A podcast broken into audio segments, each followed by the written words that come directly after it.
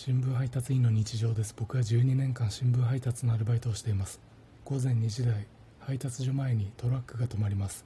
そのトラックに新聞の束が積まれていてその新聞の束に一部一部チラシを入れ朝刊配達へ向かうんですがバイト先に50代男性の先輩がいます。その方は顔がグッチ雄三さんに似ています。雄三さんがトラックの運転手さんに「今日寒い?」と質問していました。すると雄三さんの後ろにいた別の新聞配達員のアルバイトの二十歳前後の男性が「今日寒いですね」と返答しました。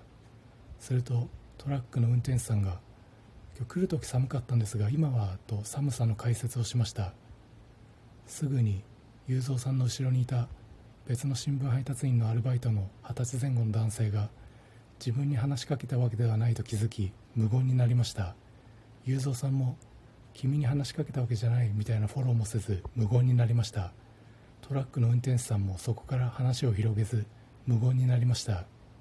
その3人を北の映画の一人で佇んでいる孤独ないい顔をしているたけしさんみたいな感じで僕は3人を見ていました。